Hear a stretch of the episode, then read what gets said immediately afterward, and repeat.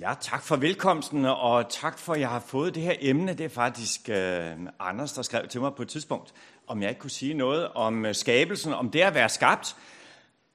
Og det er altså forholdsvis stort emne, vil jeg sige. Uh, og man kan dykke ned i mange ting, og jeg har valgt bare nogle enkelte nedslag, og så må det være sådan i dag. Og så må jeg jo så tage emnet op en anden god gang, hvis der, vi skal have noget mere om det. Og så har jeg taget et lommeur med. Jeg ved ikke, om man kan høre. Kan man? Ja, det tænker mm. Og det er altså meget godt, tænker I, når det prædikanten stiller sig herop. Ikke? Så ved han, hvornår han skal gå ned igen. Øh, men jeg har lyst til at sige noget netop om, måske ikke så meget det her lommeur, som var min farfars, men øh, noget om uret, og det kommer jeg tilbage til lidt senere. Og så læste vi salme 8, og så nævnte Leila noget om Jobs bog, og det er rigtigt, det er en lille passage fra Jobs bog, som skal være sådan på den måde prædiketekst, men jeg skal ikke prædike ud fra Jobs bog. Men der er simpelthen en, øh, en, øh, sådan en lille del af Jobs bog, hvor vi ligesom får foldet skaberværket ud. Og det er der, vi skal tage vores udgangspunkt, og så skal jeg ikke dykke så meget mere ned i Jobs bog som sådan, men lad det stå ligesom som, som grundlaget for, øh, for det, vi skal dele sammen nu. Og det er fra Jobs bog, kapitel 38, og det passer rigtig godt med det, som vi fik vist herop før med, øh, med billeder og så videre. Så det er en lidt længere tekst, og øh, synes man ikke, at man kan stå op så lang tid, så er man selvfølgelig velkommen til at sidde ned. Men ellers vil vi læse fra Jobs bog, kapitel 38, og det vil vi gøre i Jesu navn. Og øh, vi begynder med øh, vers 4-13, og så vers 22-30, og så 33-38. Og der står sådan her. Hvor var du, da jeg grundlagde jorden? Fortæl det, hvis du har forstand til det. Hvem bestemte dens mål? Det ved du vel. Hvem spændte målesnoren ud over den? Hvor blev dens fodstykker sat ned? Og hvem lagde dens hjørnesten? Mens alle morgenstjerner jublede, og alle gudsønner råbte af fryd. Hvem spærrede havet inde bag porte, da det brød ud af moderlivet? Dengang jeg gav det skylade til klædning, og de mørke skyer til svøb. Da jeg afstak en grænse for det, og indsatte port og slå, og sagde, hertil må du komme, ikke længere. Her stanser dine stolte bølger. Har du nogensinde beordret morgenen frem, anvist morgenrøden dens plads, hvor den kan gribe fat i jordens kanter, så de ugudelige rystes af den? Og videre fra vers 22. Har du været ved sneens forrådskammer? Har du set havlens forrådskammer? Dem holder jeg tilbage til trængselstider, til kampens og krigens dag. Hvor er vejen til stedet, hvor lyset spredes, og hvor østenvinden breder sig over jorden? Hvem har boret kanaler til regnskyldene og banet vej for tordenskyerne, så det regner over det land, hvor ingen bor, over den ørken, der er uden mennesker, så det mætter den goldeste ørken med vand og får græsset til at spire frem? Har regnen en far, og hvem har aflet dukken stråber? Fra hvis skød er isen kommet, hvem har født rimen, der falder fra himlen? Vandet stivner og bliver som sten, dybes flade holdes fast. Og så fra vers 33. Kender du lovene for himlen? Bestemmer du dens magt over jorden? Kan du råbe op til skyerne, så vandmasser dækker dig? Sender du lynene ud, så de farer afsted? Siger de til dig, her er vi? Hvem har forsynet ibisfuglen med visdom?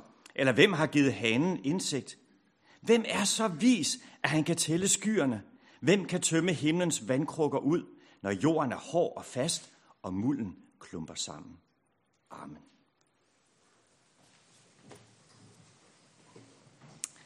Lad os bede sammen endnu en gang. Tak Gud, fordi vi får lov til at stille os her og beundre dit skaberværk og være fuld af forundring over den. Tak for den lille detalje og de store streger, som du har tegnet. Herre, vi ser på dig, og så ophøjer vi dig og lovpriser dig for den du er. Du som er skaber og opretholder. Og så beder vi om, at vi de næste minutter her får lov til bare at løfte en lille fli og få lov til at se ind i dit fantastiske skaberværk. Amen.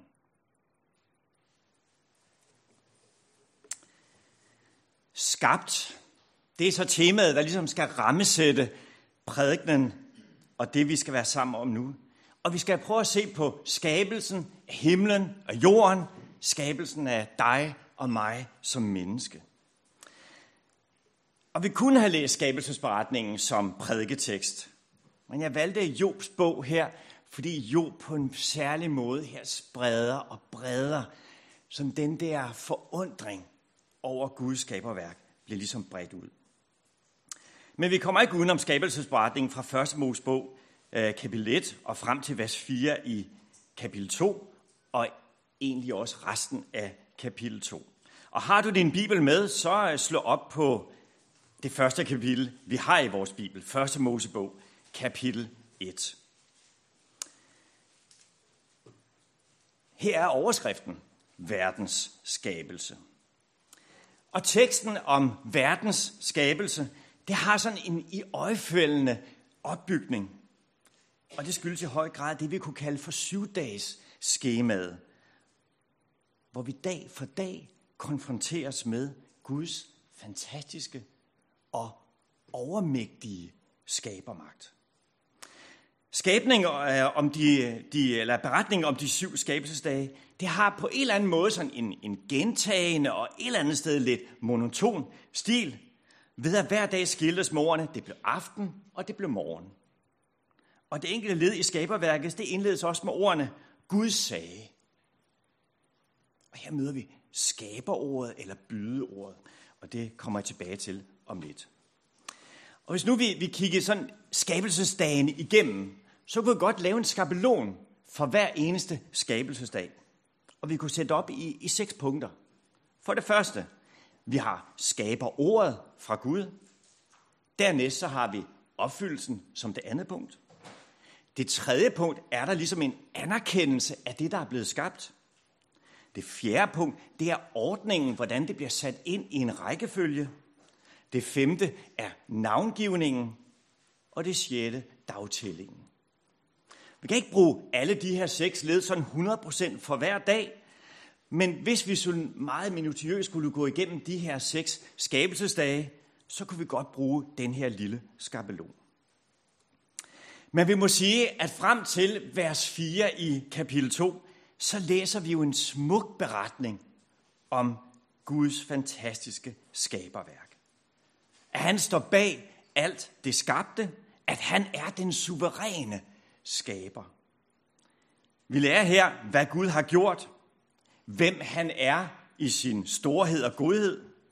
Og her sættes mennesket, du og jeg, også ind i forholdet til ham som skabning og som medarbejder. Her beskrives forholdet mellem Gud og det skabte på en sådan måde, at der trækkes en skarp grænse mellem skaberen og skabningen. Og her føres ordningen i den skabte verden tilbage til Guds vilje. Så ønsker vi at vide noget om Guds vilje med vores skaberværk, så er det første kapitel i Bibelen, vi skal have fat i. Jeg er klar over, at vi ofte i samfundsdebatten står over for evolutionslæren kontra skabelsesberetningen. Jeg tror, mange af jer kender det fra jeres arbejdsplads. Samtale med naboer, venner. Jer, der er under uddannelse. I møder den her konfrontation mellem evolutionslæren og så Bibelens lære. Ikke mindst på de videregående uddannelser, så møder vi det her med, at evolutionsteorien, evolutionslæren, bliver ligesom ophøjet til et niveau, hvor den får en status af en, en verdensanskuelse og en forklaring på, hvordan tingene hænger sammen. Uden at en bibelstro på nogen måde kommer med ind i debatten. Jeg tænker tit på vores kristne unge, som ofte står i en udfordring på studiestederne. Der, hvor der massivt bliver pumpet alt den viden, vi har fra evolutionsteorien. Der glæder jeg mig virkelig over KFS og deres arbejde, og det arbejde, de, de gør ude på studiestederne. KFS har et forlag, der hedder Credo Forlag. Og en af de bøger, som er udgivet der, det er en bog af Timothy Keller, som hedder Gud for skeptikere. Og vil du gerne læse noget mere om, om øh, evolutionsteori kontra skabelseslære, så tænker jeg, at det er en god bog. Og Timothy Keller, han har nogle interessante pointer og tanker, og jeg vil nævne to af dem nu her. Det ene er, at han dykker ned i den kristne kirke og ser på den forskel, der er i vores opfattelse inden for den kristne kirke på skabelsesberetningen.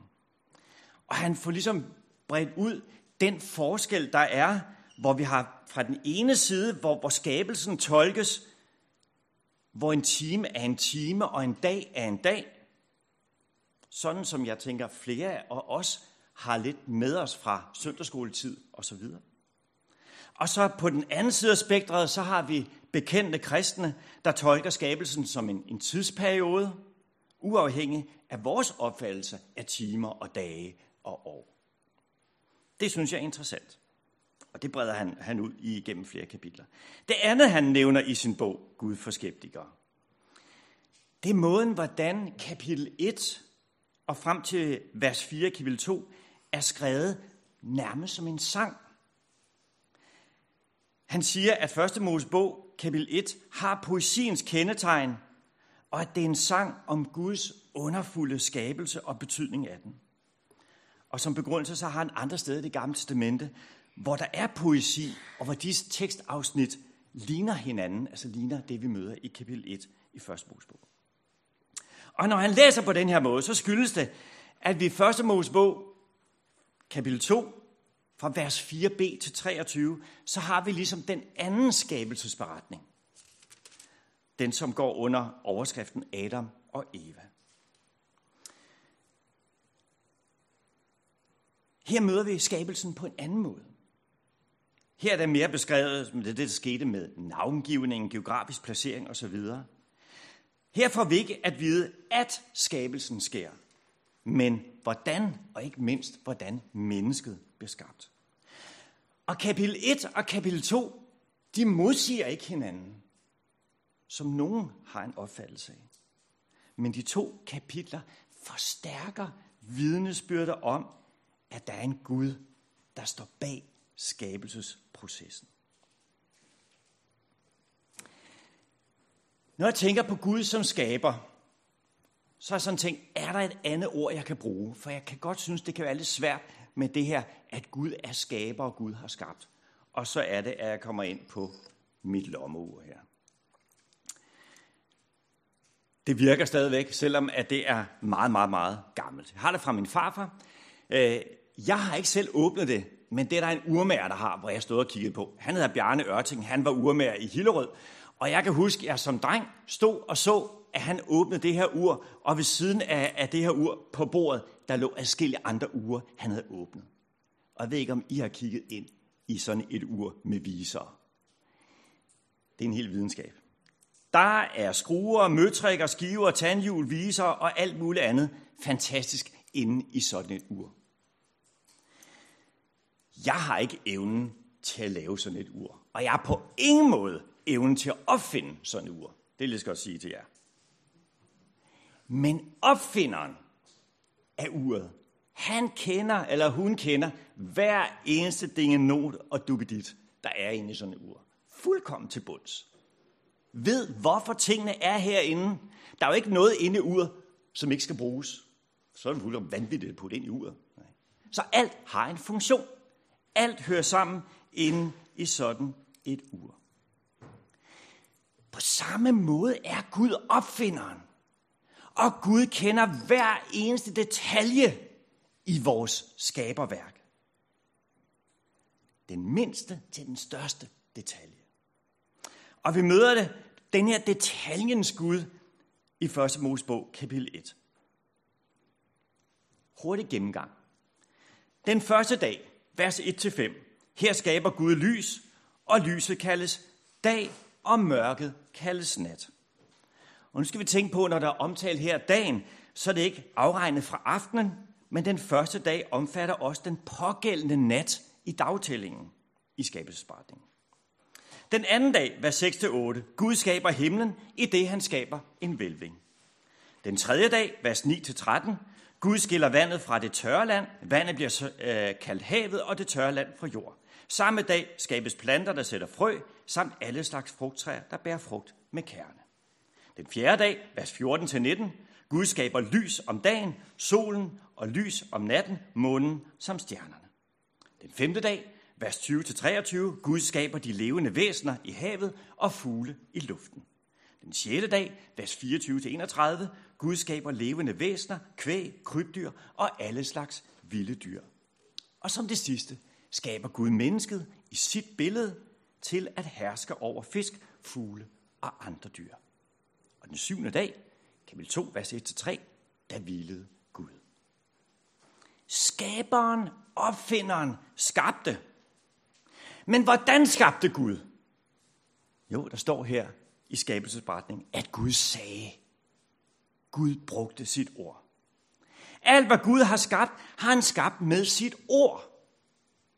Ved at sige det. Hele universet, i hele sin pragt. Gud handler gennem det, han siger.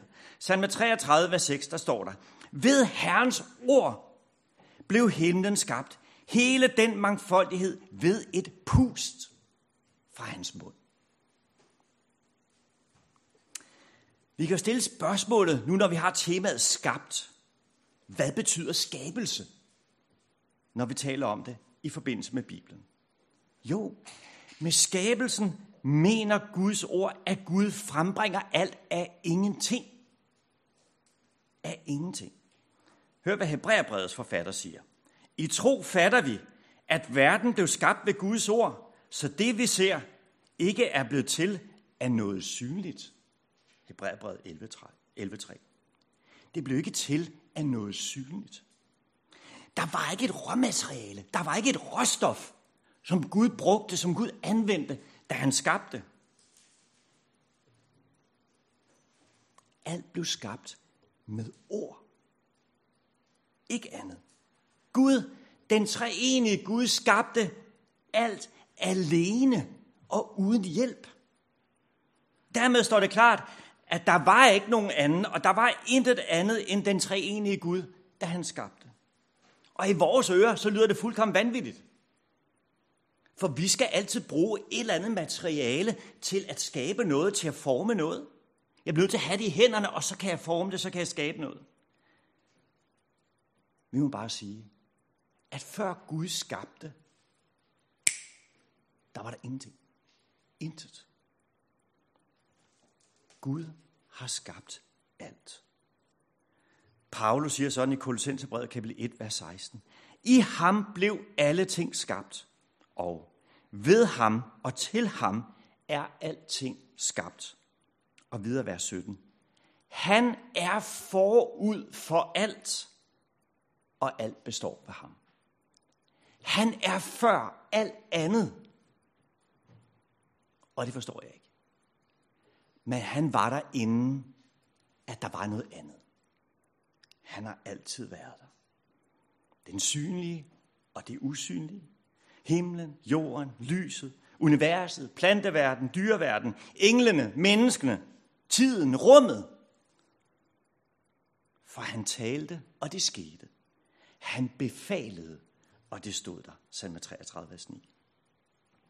Først skabes himmel og jord i dens grundbestanddele, mens alt endnu var kaos, står der.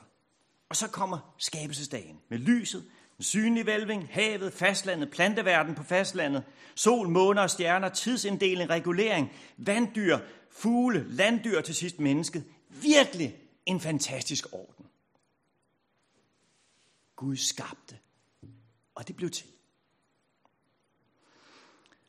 så ved jeg godt, at i den her snak om verdens tilblivelse, så taler man om jordens alder, og hvor lang tid skabelsen egentlig tog. Det eneste, vi har, som vi kan bruge af tal, jamen det er menneskets kulturhistorie. Altså, vi kan gå ind i slægtstavlerne og så se på, hvad står der i forhold til år. Så kan vi regne sådan cirka 6.000 år tilbage. Så går det tilbage til Adam.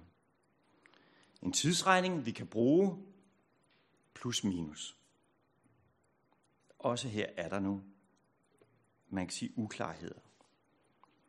Så vi kan ikke datere noget, vi kan ikke sige, hvornår det skete, vi kan ikke sige en tidsperiode for, hvor lang tid det tog for Gud at skabe. Men det vi får lov til at læne os tilbage og lytte til, det er, at Gud skabte. Det næste, jeg vil lave et nedslag på, det er, af, hvad Gud sagde, selv sagde om det skabte.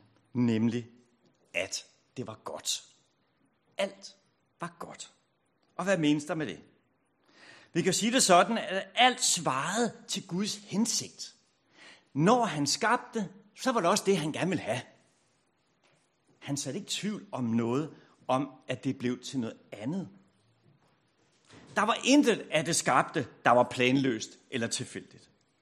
Alt det skabte havde en hensigt og et helt specielt formål. Og alt var harmonisk, og alt havde markerede grænser. Og så havde alt det levende, som Gud havde skabt, sin helt egen bestemte orden for ernæring og formering. Det havde sine drifter og sine instinkter. I Guds skaberværk er der ikke noget mekanisk og noget automatisk. Hver eneste lille detalje i skaberværket har Gud sat, har Gud skabt, og alt har et formål. Prædikeren siger, han har gjort alt til godt og rigtigt i rette tid. Prædikeren 3.11. Når vi sådan arbejder os ind i kernen af det skabte, så sidder jeg tilbage med den her opfattelse og oplevelse, at alt er jo blevet skabt i kærlighed. I fuldkommen kærlighed. Der er ikke nogen tvang. Der er ikke nogen, der har stået og sagt, Gud, nu skal du altså skabe sådan og sådan og sådan. Nej. Alt er skabt frivilligt. Sprunget ud af Guds gode kærlighed. Og det er netop det frivillige, der gør skabelsen så stor. Men det skabte består ikke i og med sig selv. Det var jo ikke sådan, at Gud så vendte skaberværket ryggen, da han var færdig med at skabe. Gud har skabt naturlovene, men ikke som noget, der virker per automatik.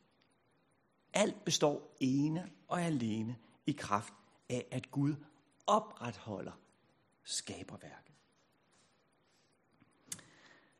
Hvis vi bare lige vender os igen til Jobs bog, kapitel 35, vers 14 og 15. Hvis han, altså Gud, kun havde tanke for sig selv, hvis han tog sin livgivende ånd tilbage, der ville alt levende omkomme, og mennesket blive til jord igen. Hvis Gud trak sig tilbage, så vil alt forgå.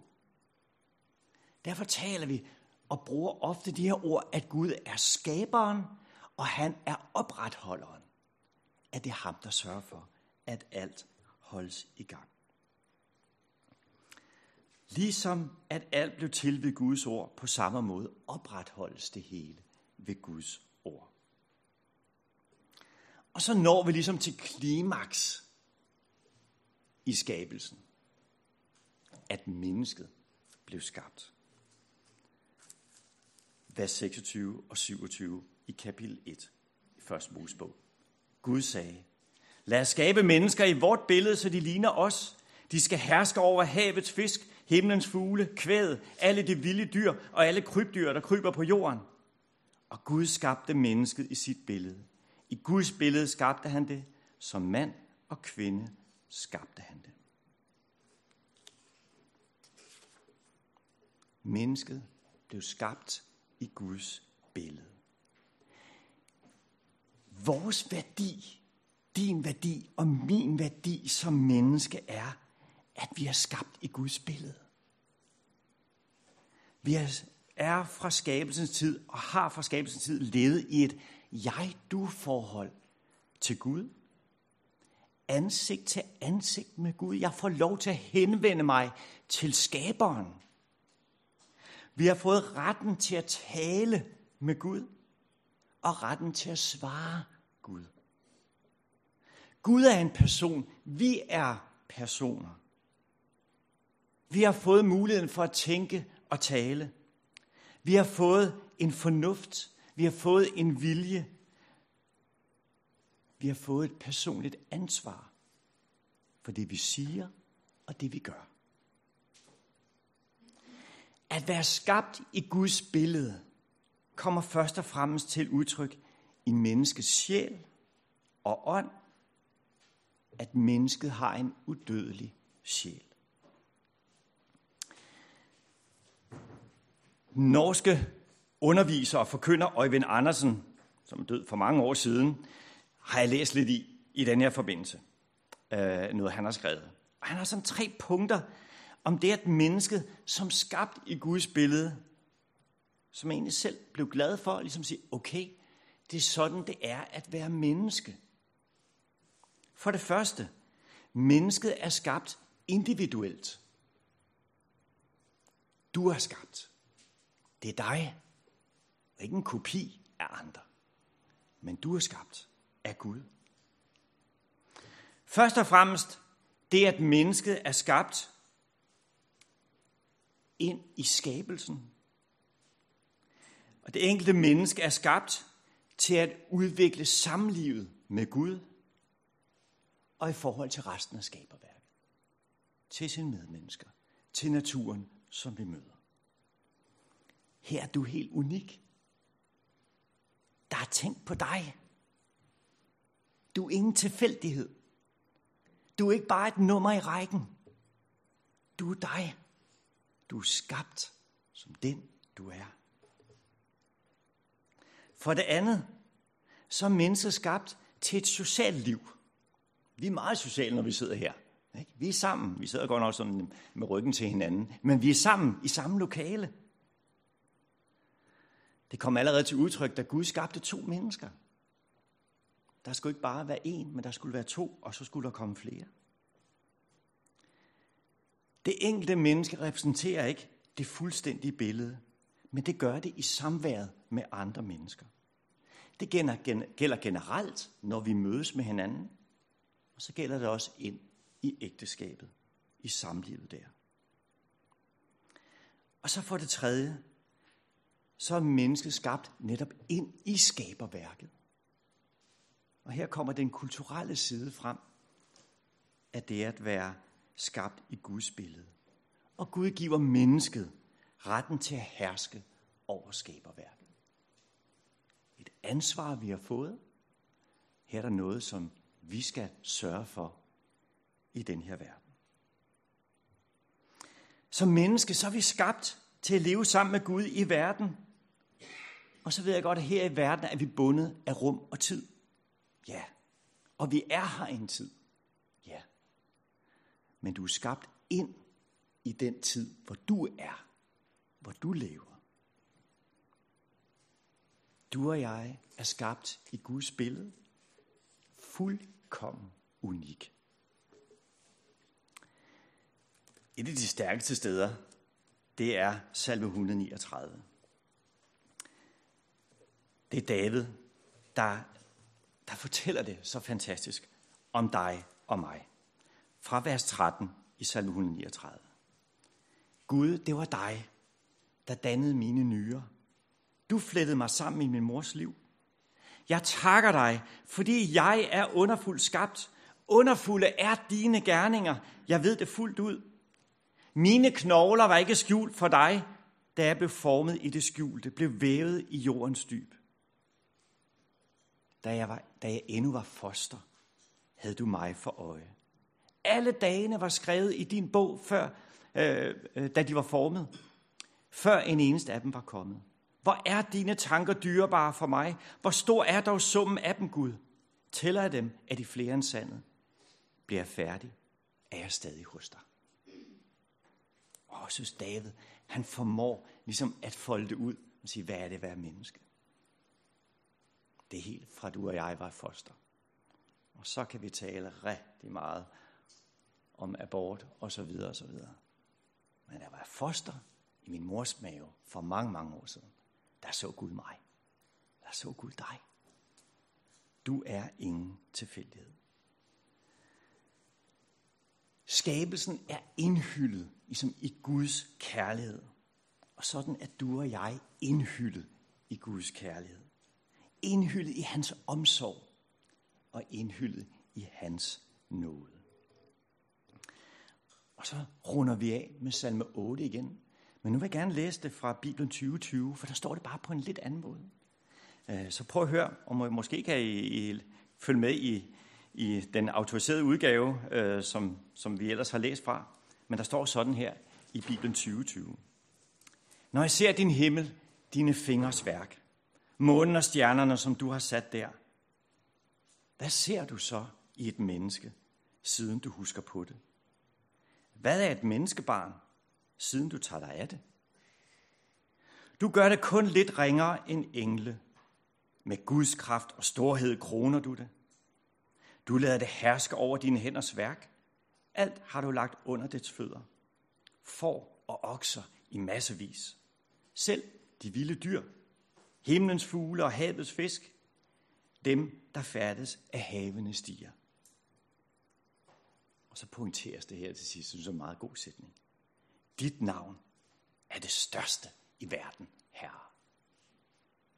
Dit navn er det største i verden, Herre. Lad os huske på det i dag, når vi bagefter går ud i naturen. Og du går ind i haven, den svedende græsplæne. Man kigger på de blomster, der måtte være. Ser skoven og træerne og hvad der måtte være. Dit navn er det største i verden, Amen. Lad os bede sammen. Og det ønsker vi, at, at det skal være det, der, der fylder os, Gud. At dit navn er det største. Tak for dit vidunderlige skaberværk. Og tak fordi, at vi er villet af dig og elsket af dig. Amen.